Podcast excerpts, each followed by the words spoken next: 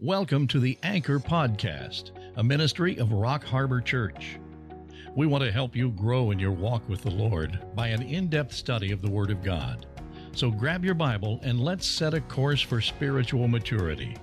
Here's Pastor Brandon with today's message we need to now return and we're going to finish off Genesis uh, chapter 11 and we're in the heart of the Tower of Babel. We had taken a break for Christmas and did uh, kind of a New Year's thing with Ecclesiastes. And so we're going to be back in Genesis chapter 11 after I finish Genesis chapter 11, then we're going to jump into Exodus and study the Exodus with Moses and Egypt and all that transpired through that with the children of Israel through the wilderness. And it'll be very exciting to look at that. And there's a lot of deep, deep things that are involved in that. And so we'll do that after we finish this. But since we're on the Tower of Babel, it takes a while to drill down on this because it is so, so foundational because it points to the future. And really, we're in the future now. It's pointing to us.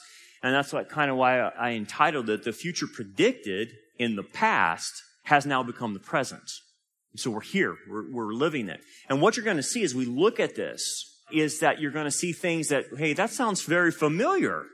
And yeah, it's because what they're saying today is the same stuff that happened in Genesis chapter 11 globalism, one world government, one world religion, one world economy, because that's how it was back then. And so this past event points forward. And so there's a lot of parallels right now with our times as we're heading to the last days. So we're going to look at the past, but also look at the present as well and make the application. Understand as we look at this, I have to put ourselves in that framework of understanding something global. I'm going to make application, no doubt about that, but this kind of passage causes us to think outside the box, to think beyond our lives, to think of what's going on globally around the world and what God's doing. So it challenges in, in that to understand the signs of the times. Verses one through three, we already covered. And so we're going to do a little, a little bit of backtrack. Just read it real quick. But if you want to get the full sermon on that, we did that back in, I think, December and you can pick up what I said about one through three because I talked a lot about uh, the land of Shinar and I talked about the bricks and I talked about what they symbolize and what they meant as far as the asphalt and mortar. And I, I don't want to belabor that uh, today because I don't have time. But let's read just to recap a little bit. We'll start in Genesis 11, 1 and just recap a little bit to get our context. It says, Now the whole earth had one language and one speech.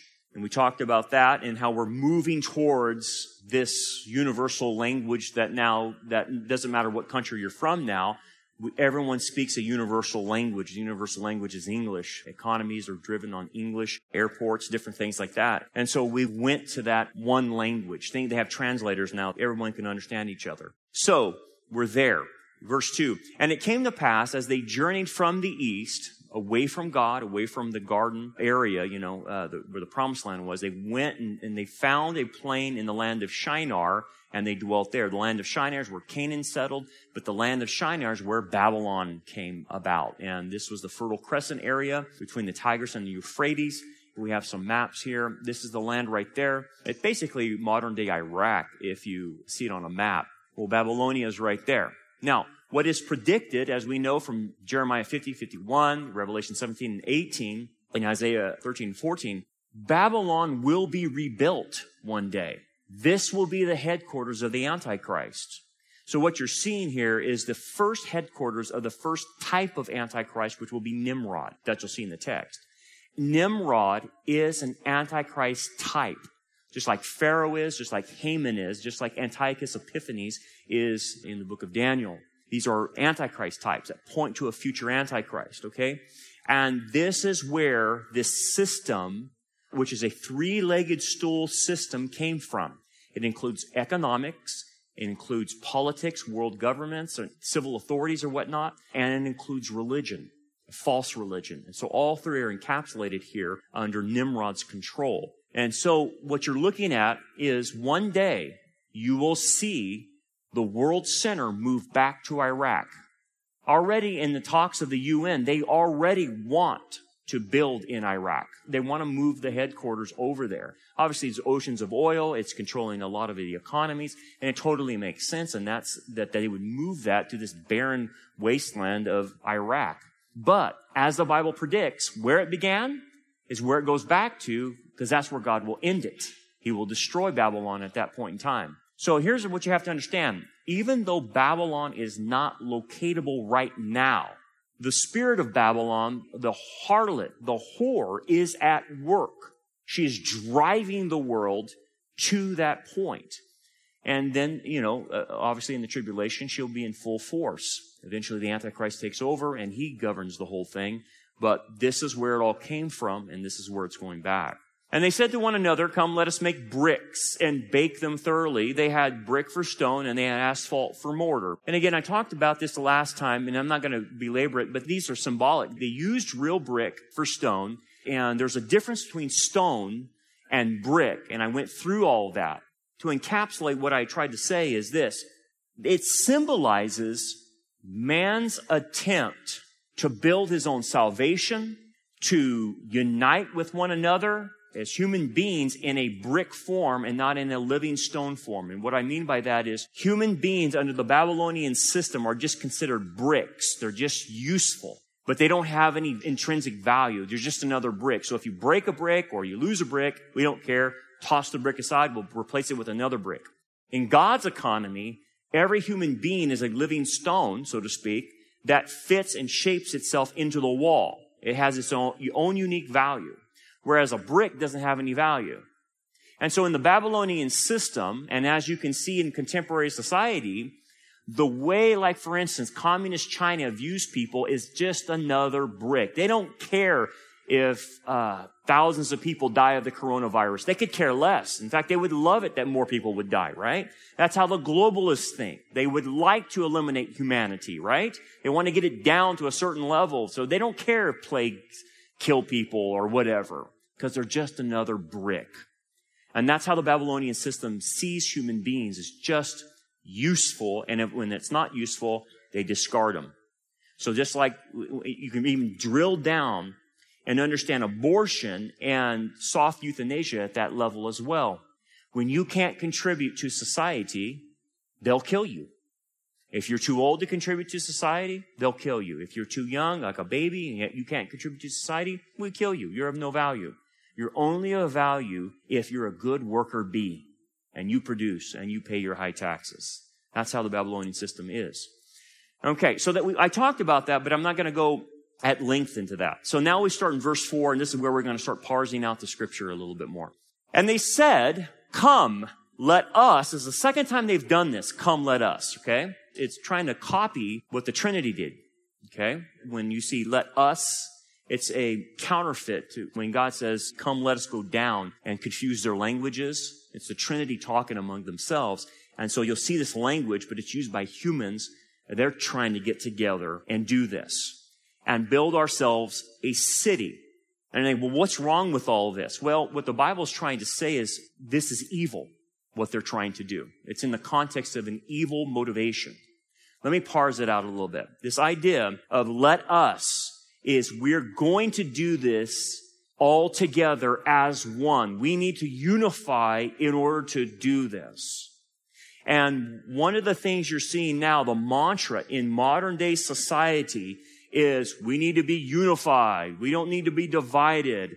And you have this collectivism. You have this consensus building. You have this 51% mob rule. Have you heard these politicians? We want a democracy. Do you understand America is not a democracy? America is a constitutional republic. They won't use those words. You know why? Why do they want to get rid of the electoral college? Why? so that LA and New York and San Francisco can outvote the rural areas? Of course they would. Because they want mob rule. Democracy is not what our founders wanted. They wanted a constitutional republic because they were afraid of mob rule, as you and I would be. You don't want mob rule, 51%, because the mob is easily swayed. And how are they swayed? By money. Give them free stuff, they'll vote for you. That's how it works. And yet they're pushing, well, we just want democracy. We just, no, no, no, no. We want a constitutional republic. And nonetheless, it, it's just, you'll see this in schools. Well, we need to get up in a group and do a consensus building. We need to have unity. Group think is being pushed on kids. We want a new world order. And you think, 20 years ago when I used to say this, no one believed anything we said. But now they come out and say it themselves. This is what they want. They can't stand America because we're standing in the way of globalism. They can't stand Trump. Do you know why? It's not because of his, his antics and his tweets. It's not because of that. He stands in the way of globalism. That's why they want him out. You have to see the bigger picture on all of this. Man, if someone else is going to get in there, they are all globalists. All the whole Democratic platform are nothing but globalists. And so we have this reprieve temporarily, but I don't know how long it lasts, folks, because I know what's predicted and so do you. We are heading towards globalism.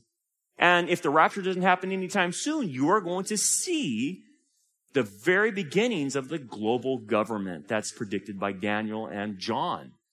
But this is why everyone is doing this. So you and I, we want individualism. We want people to work hard. We want people to follow the laws. We want people to not be dependent on the government.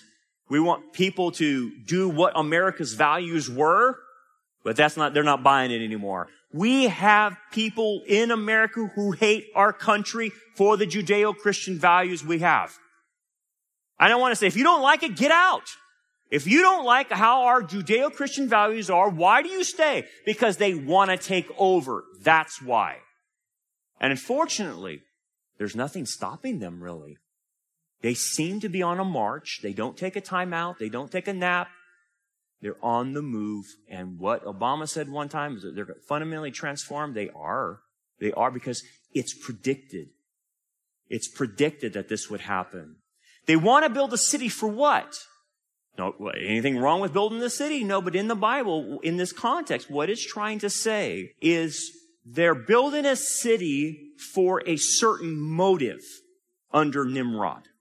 And what the motive is, is to get people clumped up together in an area of containment so that you can control them.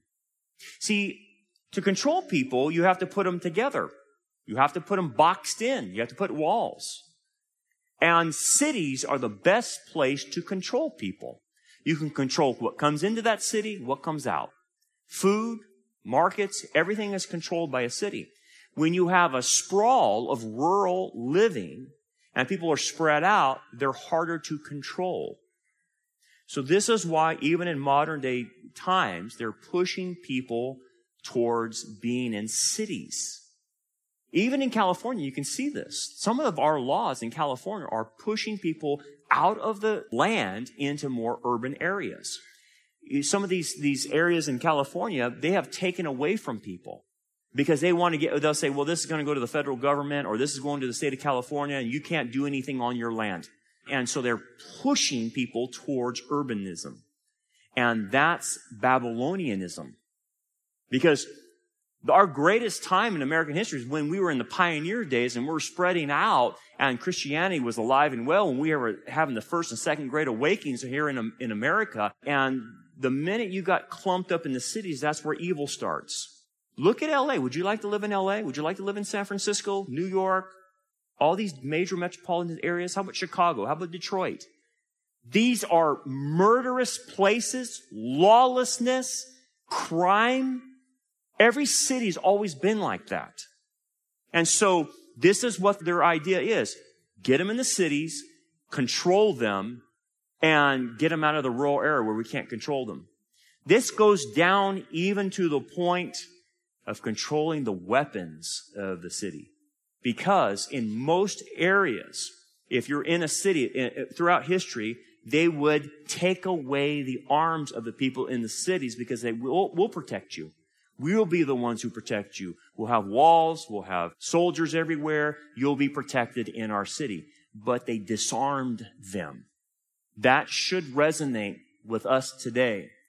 The first thing the whore of Babylon is trying to do is she's got to put people in cities and she's got to disarm them so they can't fight back. And that's what you see throughout history. It just keeps repeating itself. And notice this. So there's, there's the political aspect. There's the economic aspect. And this idea in a city is all the economics flow in and out of that. You can control the economics. You can't control someone out in a farm who's doing bartering, right? You can't control that. They don't want that. So now what is today happening? A return to Babylon, and they're controlling the economic system. How are they doing that? They're doing it electronically, which is predicted by Revelation 13. What do you mean? The digitalizing of the currency is where this is going. You will not one day have cash in your wallet. You won't even have cards anymore. Credit cards or debit cards. It won't need that anymore. You'll just swipe your hand. And it's moving towards that. And people say, oh, isn't that great? Because we'll eliminate under the table deals, we'll eliminate crime, we'll eliminate drug trafficking, we'll eliminate all these bad crimes. But the minute you buy into that is the minute they control your bank account. And they can control you by the touch of a button. If they wanted to wipe you out, they could. And when you have digitized, digitalized currency, it's the ultimate control. And we're heading to that. So that's the city part. But remember, it's a three-legged stool. It's economics, it's politics control the people, and then there's a religious aspect as well that becomes the glue that holds it all together. Okay? And then, so they said, come let us build ourselves a city and a tower whose top is in the heavens. Let's explain that. A tower, that's probably a misnomer because mo- most people think of this long spiral tower, you know, a medieval tower that goes real tall and it's real skinny. That's not what this is. It's a ziggurat. So Sam, show them a ziggurat real quick. There you go. This is ziggurat. This is what they built. It's a ziggurat. And the idea is, and let me explain this. A ziggurat is a counterfeit mountain. Okay? It's a counterfeit mountain. Now, tell me why they would build a building that looks like a mountain. Because that's odd, isn't it? Let's just look at a mountain. In the scriptures, it says that heaven, or where heaven is, is on a high mountain. Did you know that? Let me show you a couple texts. Ezekiel 28, 14 through 16. 14 and 16. Well, let me read it for you. And you'll see it. Ezekiel 28 says this.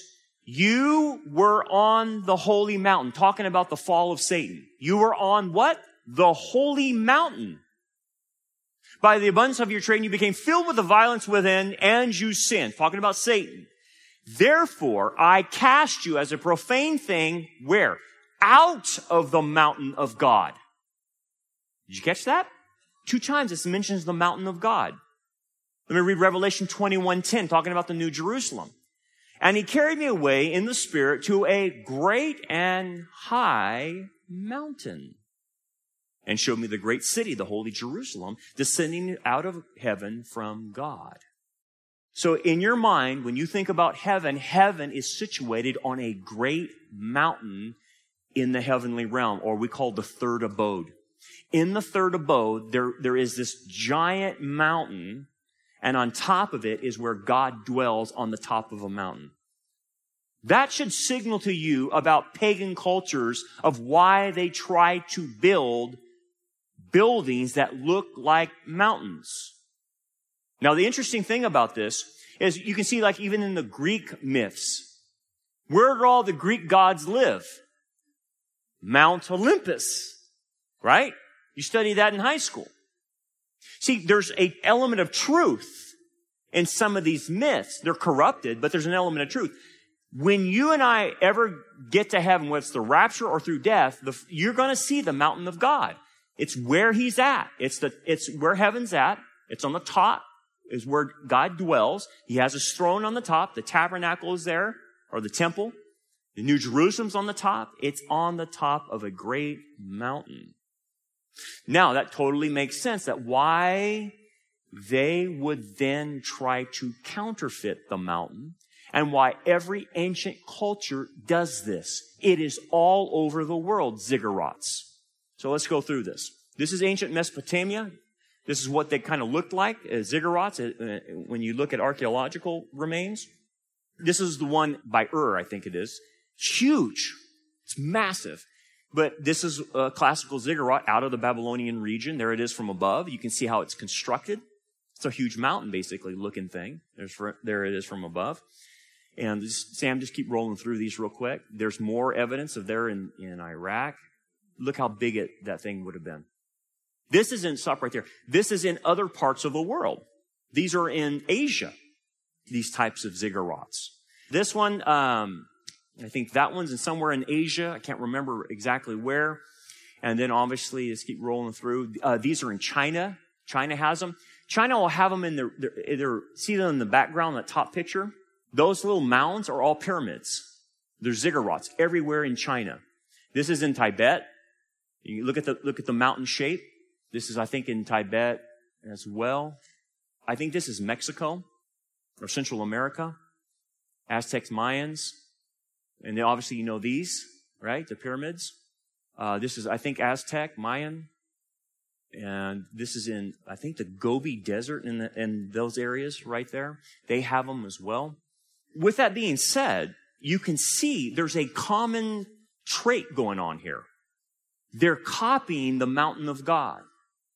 Okay? You're like, well, what's the big deal? What's the big deal? Uh, it's a mountain. Okay, I got it. No. It's for what goes on on that mountain is the key to understanding what's happening here. And it's the key to understanding what's currently going on right now. Okay? First of all, why build a ziggurat as a counterfeit to the mountain of God? First of all, it was to worship fallen angels on the top of these places. See, they got the idea that you worship God on top of a mountain, which also probably, probably, and it's a theory, that the Garden of Eden was on top of a mountain as well. That it, you had to ascend up there to God. Because the mountain is always associated with God. That's why the Temple Mount is on a mountain. It's in Jerusalem, but it's on a 3,000 foot elevation, right? It's higher than the rest of the place. It's always higher. It's a high mountain. And so the idea then is they copied that, but if you went to the Garden of Eden and you went to the garden to worship Yahweh after the fall, you would have had to go there, ascend up, go to the burnt, uh, the altar of burnt, uh, where you did your offerings, and there is where you would meet God. There is where you would intersect between the physical realm and the spiritual realm in order to worship Yahweh. And you would see two cherubs that uh, guarded the area God would be there, and they did see him. They saw his Shekinah glory, okay, in the garden temple. And that's how it was. That's why, like Cain and Abel, and you see the context, they're talking with God. They're interfacing with him. And that's how it was in the ancient world. They interfaced with God there. And so it was a, if you want to say, a bridge between our natural realm and the spiritual realm.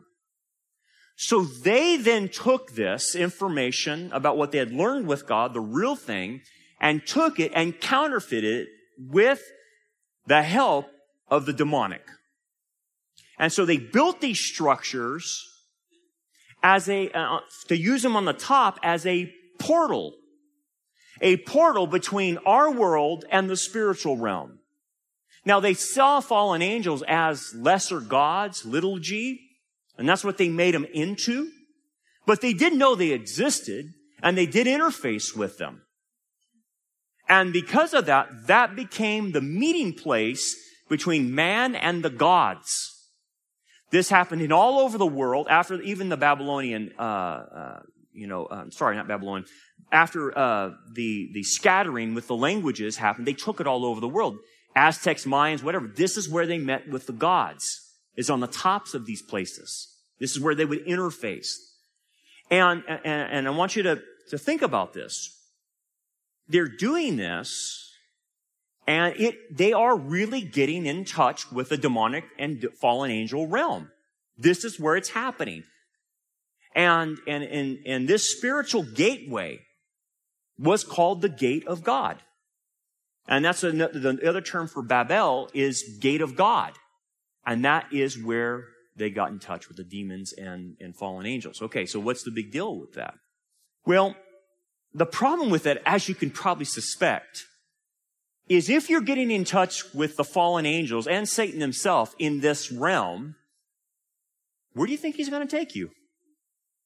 He's going to take you and the rest of humanity in full rebellion against God. And he's going to give you information to make you more advanced, to give you ideas of how to create this rebellion. And he's going to lead you in how to lead this rebellion and going to tell you what to do in order to get this rebellion going. And sure enough, Nimrod, who is the leader, had access somehow to Satan's power. And they were able to do amazing things. So we would use the term portal, uh, transference point, uh, Stargate, whatever you want to term you want to use to get into that realm. Now here's the question. Is this being used today? Of course. Of course it's being used today. Now, they don't go on top of a, a counterfeit mountain and do this, but Satan has provided ways in which human beings can get in contact with that spiritual realm. And it's being pushed on people. The gateways that include, obviously, and I'm just going to go through a list and you probably have heard them, obviously occult rituals. Anyone that does an occult ritual puts themselves in contact with that realm. Ouija boards will put you in contact with that realm. Remember, I think Jan was here and she said they made a 9,000 pound Ouija board. Did you hear about that? Covers 30, uh, 3,168 square feet. Wow. Tarot card readings. You know that there's Christian tarot cards now? Yeah, it's, they're, they're playing games. Bethel's the one introducing that. Seances, obviously, you know, cr- trying to communicate with the dead. They're not going to get in contact with the dead. They're going to get in contact with these creatures yoga. Yoga clears your mind, and a lot of times, uh, not every time, but sometimes people get in touch with that realm. They hear voices, they hear different things, because that's the intention of yoga is to yoke yourself with that Hindu god. I mean, most people are not aware of that. It's dangerous. Pornography, sexual sin, perversion gets you in there. Can, not all the time, but again, it can. It's the gateway. Drugs, alcohol, mind altering devices obviously can put you there. Not all the time, but it can and it does. False religions can put you there. Psychic readings, astrology, fortune tellers, uh, out of body experiences can put you there. Astral projections, allowing them basically the entrance into you. Transcendental meditation. Do you know in these school systems they're teaching these teachers to teach the kids transcendental meditation? To calm them down before a test. To blank out their minds. You know what they're doing? They're opening the kids up to the occult. I would be shocked if some kids don't get demon harassed or whatever. You can't do things like that because it does open those doors to you. And right now, I mean, think about this. Our culture is pushing portals on kids. Well, what do you mean? Well, look at the latest book that came out that's being celebrated. Have you seen this book? Children's Book of Demons. Oh yeah, little toddler over there. He's having a good old time. You know what the book's telling him to do? how to conjure demons. The book is sold by all these major book retailers and telling kids, oh, you know what, this, this is a way that you can have some fun in contacting demons and you gotta be careful. Some are, some are real playful. Some are real mean. You gotta be real careful. What? We don't talk about that. We don't get involved in that. But yet they're pushing this book on children. And now even the latest Walt Disney cartoon that they've launched called The Owl House is grooming kids to accept witchcraft and demonology to help fight evil. Huh? A kingdom is not divided against itself. How do I conjure up a demon to fight evil? That doesn't even make sense. But this is what they're pushing. That the demonic realm or the, the spiritual realm is okay and they need to get in touch with this and they need to tap in. Well, all I can tell you what you're going to get is a bunch of demon possessed people from this and a bunch of harassed people that will literally go crazy after a while. This is what was happening in Babylon. This is what was being allowed on that portal that was opening to them. Don't you think for the demons and the fallen angels won't take full advantage of that? They will. And they're doing that right now. What are the implications in all this? As you saw, you know, there's this religious aspect. It's pretty scary. But this is the point where it all starts. This is the origin of it. And this is why in the book of Revelation 17:5 it says that this is the mother of prostitutes. Watch this. The name written on her forehead, talking about the whore of Babylon. This is the religious aspect of Babylon, was a mystery. Babylon the Great is where it came from, right? The mother of prostitutes, the idea of religious prostitution and the abominations of the earth. So this is where it all starts. Spiritual adultery started here. This was the first satanically inspired man-made religion was from the Tower of Babel. And it's still with us today. Her calling card as she tempts people into her is, look, I'll give you pleasure without consequences. That's what she promises. She gives you spirituality without obedience. She gives you your way of making up salvation, of working for it. She gives you everything you want, but you're going to do a deal with the devil. She'll let you do anything you want. Live any way you want, practice anything you want, as long as you obey her and give to her. And this whore of Babylon is in our culture if you're not picking up on it. Obviously, it's false religions, but it's the mindset. What's the mindset today? Anything goes. Long as love is there, anything goes. And if you and I come and we criticize the whore, we criticize the prostitute, you and I are called heretics, uh, uh, divisive and mean spirited, and we hate everybody. No, that's the whore. And she doesn't like to be criticized. She doesn't like to be talked about. And her followers don't like it either. Now, behind all this was Nimrod. I'm going to talk a little bit about Nimrod. He's the one that was getting the information from Satan. He is an antichrist type of individual. He was the first antichrist type. So if you want to look at how the antichrist will be, you look no further than what Nimrod was doing. He was controlled by Satan. Nimrod, as we looked later, uh, before this, was a Gibborim. He was a mighty man. What that means with Gibborim is that he was a Nephilim. According to Genesis 6, the Nephilim that, that came from an unholy union between fallen angels and human women that created Nephilim or Gibborim, mighty men of renown. Okay.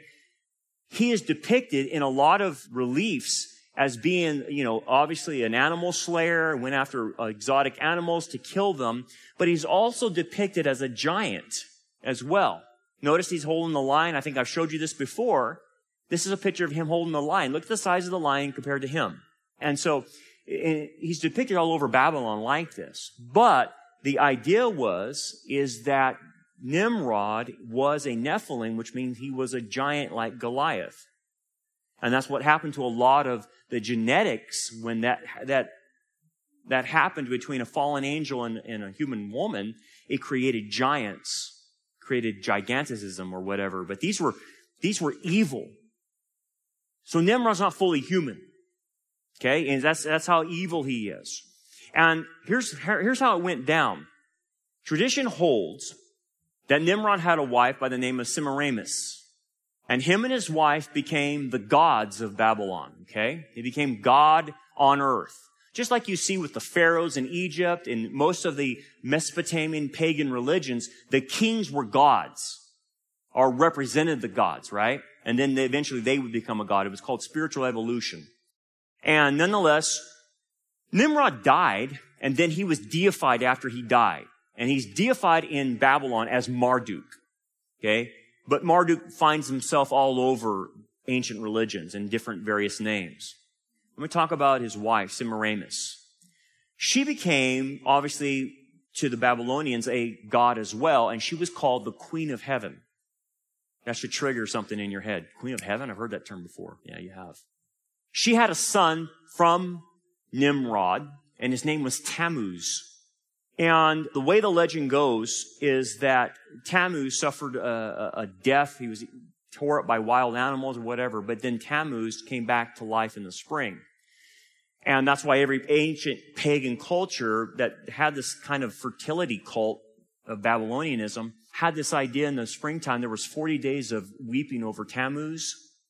and then he would resurrect. And the worship of Tammuz and worship all these pagan gods was through human sexuality, prostitution, whatnot, but basically sexual immorality. Nonetheless, what started then coming out of the Babylonian religion was called the mother-child cult. The mother-child cult. They worshiped Semiramis, represented by the moon, and then the son Tammuz, who was brought back to life. You can see in these pictures, these ancient pictures of Babylon, and you can see the child and you can see the mom, right? These are ancient artifacts. So no one's making this up.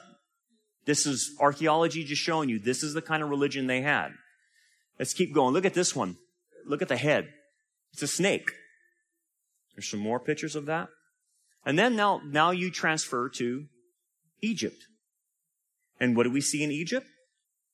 Isis and Horus. Different names, but same thing. Let's go to the next one. This is in India. This is Devaki and Krishna. This is in, I think this is one in Japan, yes. And this is the name uh, Shingmu and Ma Supo. And this obviously is from the Greeks, Aphrodite and Cupid, right? And this is Rome. And in Rome, they had Venus and Jupiter. You see Jupiter on the very bottom there. And then we see that today. It's not to pick on the Catholic Church, but do you see the theme? It's going all the way back to the Tower of Babel, and you see this Madonna child cult all in every ancient pagan religion. It's there. It's there. This mother child cult. In the 300s AD, the Babylonian system entered into Christianity and it totally infected Christianity. In Christianity today, there's a high amount of Babylonian religion, particularly found in the Catholic Church. You know good and well, you've seen these statues of the Madonna and Child. Do you know what they call Mary in the Catholic Church? The Queen of Heaven. Do you know what they called Semiramis? The Queen of Heaven. I don't think we're too off the mark of saying the Babylonian cult is alive and well today. Does it surprise you? And I want you to think about this. Let's pretend the rapture happened today. We were all taken home and we were gone. Okay? Who would lead the religious arm of Babylon today being left behind? It would be the Pope.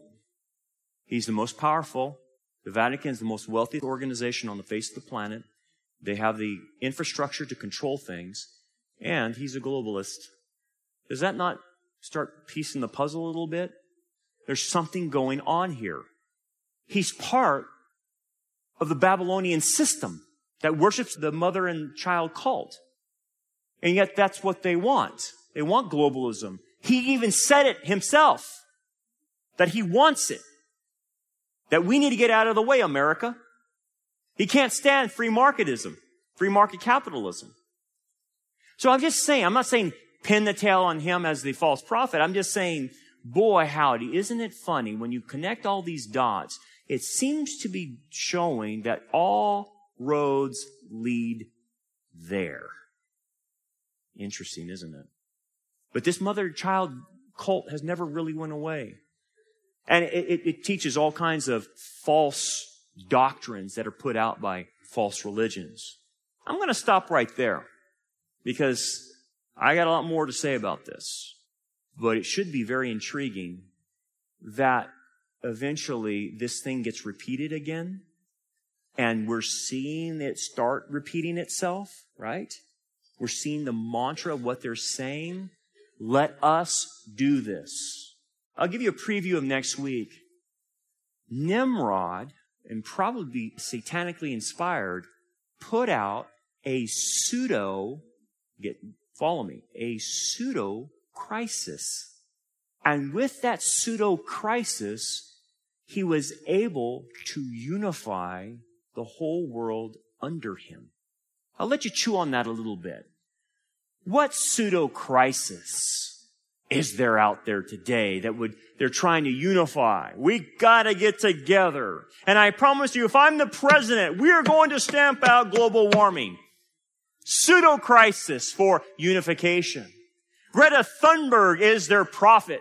A 16 year old who doesn't know what she's talking about because someone's feeding her lines. We'll talk more about that next week. We got a lot to talk about on that one. Application.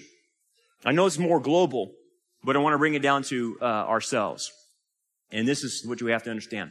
On a personal level, the reason these people were manipulated to come under Nimrod, follow him as a god, follow, you know, his religious system, basically follow Satan, right? In this whole Tower of Babel experience is because they had done one thing that killed them. They had abandoned God.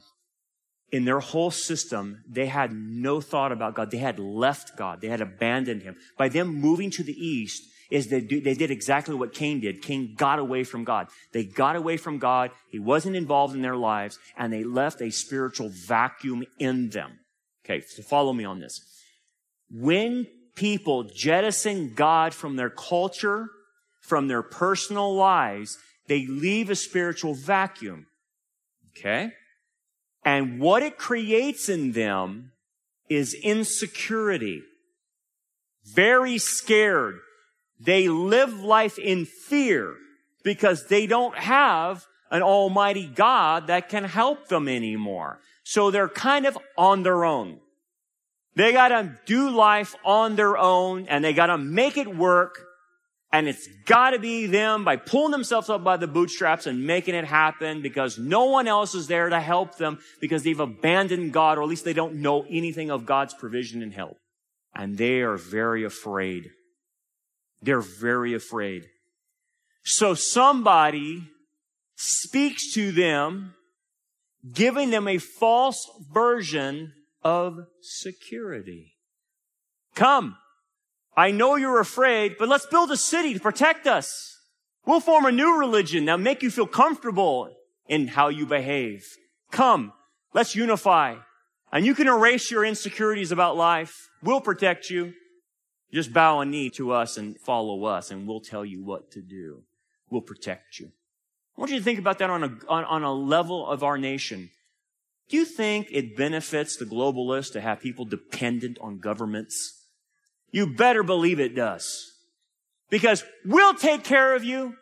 Don't worry about it. Nimrod will take care of you, or the state or the welfare program will take care of you. You don't need to work. Don't worry about it. Don't be afraid. We'll take care of you. It's all taken care of. Just do what we tell you to do. That's 1984, man.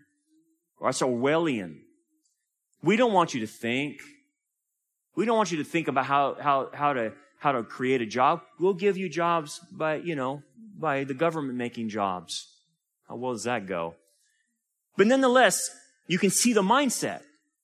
You give us your money and you give us your rights, we'll take care of you because we know how afraid you are.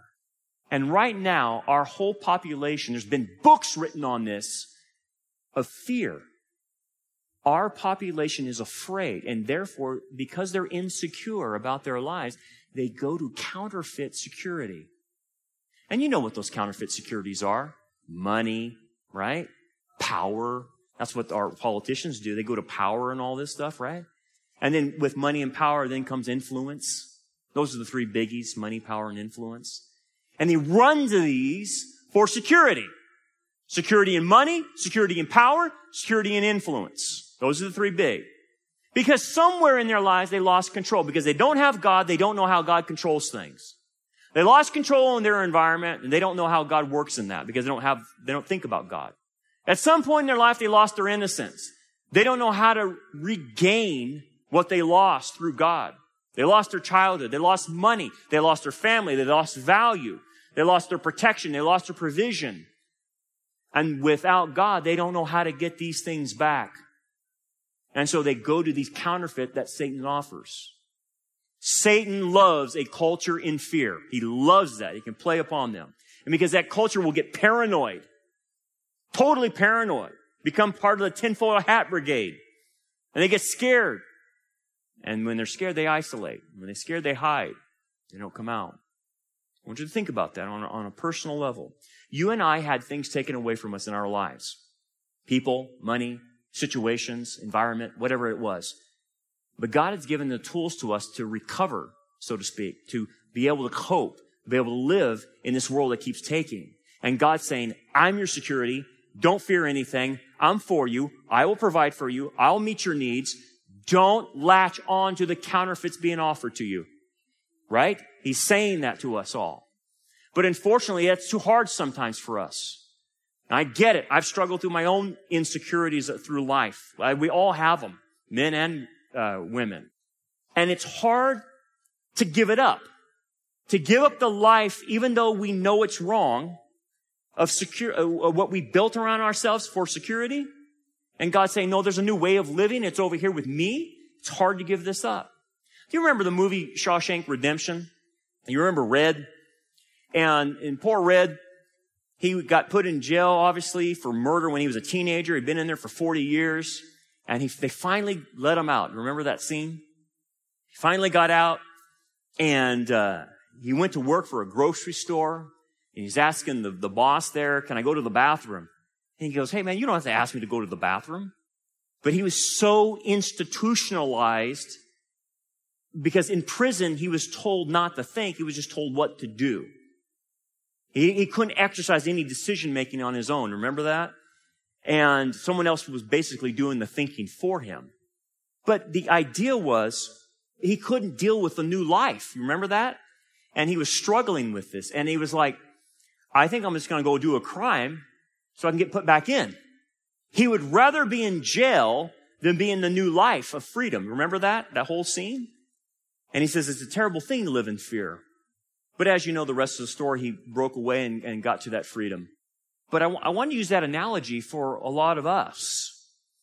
If we don't see God as security, as our provider, as our nurturer, as everything we need from Him, you will turn to counterfeits. But in those counterfeits, you're like Red. You're in your own jail cell. There's bars there, but you like the bars. I like the bars because the bars give me security. And a lot of people won't transfer over into the abundant life, into the life of faith and leave this behind because they feel secure in the jail they have created for themselves. And no matter what you say, no matter what you do, they're not leaving the jail. Because for them, it, this is how they've built their life of security. Now you on the outside look in, you say, dude, you're locked up in your own world. You can't escape. What's wrong with you? Come on, get out. And they're too afraid. They're too afraid because they have bought the lie of Satan. Create your own jail cell, create your own walls, create your own city, and you will be secure. Come, let us build a tower. And then you can have your own little religion within those walls. And you're literally stuck in your own Tower of Babel. And God is saying, if you want to experience the abundant life, if you want to experience the freedom that I have for you in Christ, you need to leave your jail. You have to break out of that Leave it behind and come follow me. And I will be your security. I will meet all your needs. I will take care of you. The money, the fame, the power won't. It will leave you empty. Follow me because I am your only hope in this life. Let's pray. Thanks for downloading the Anchor Podcast. We hope this study was a blessing to you. Support for this podcast comes from your generous gifts and donations. For more information about our ministry, we invite you to check out our website, rockharborchurch.net. Also, check out our YouTube channel, Rock Harbor Church Prophecy Update, where we focus on signs of the times and present a wide range of sermons and discipleship lessons. So until next time, keep looking up, for our redemption draws near.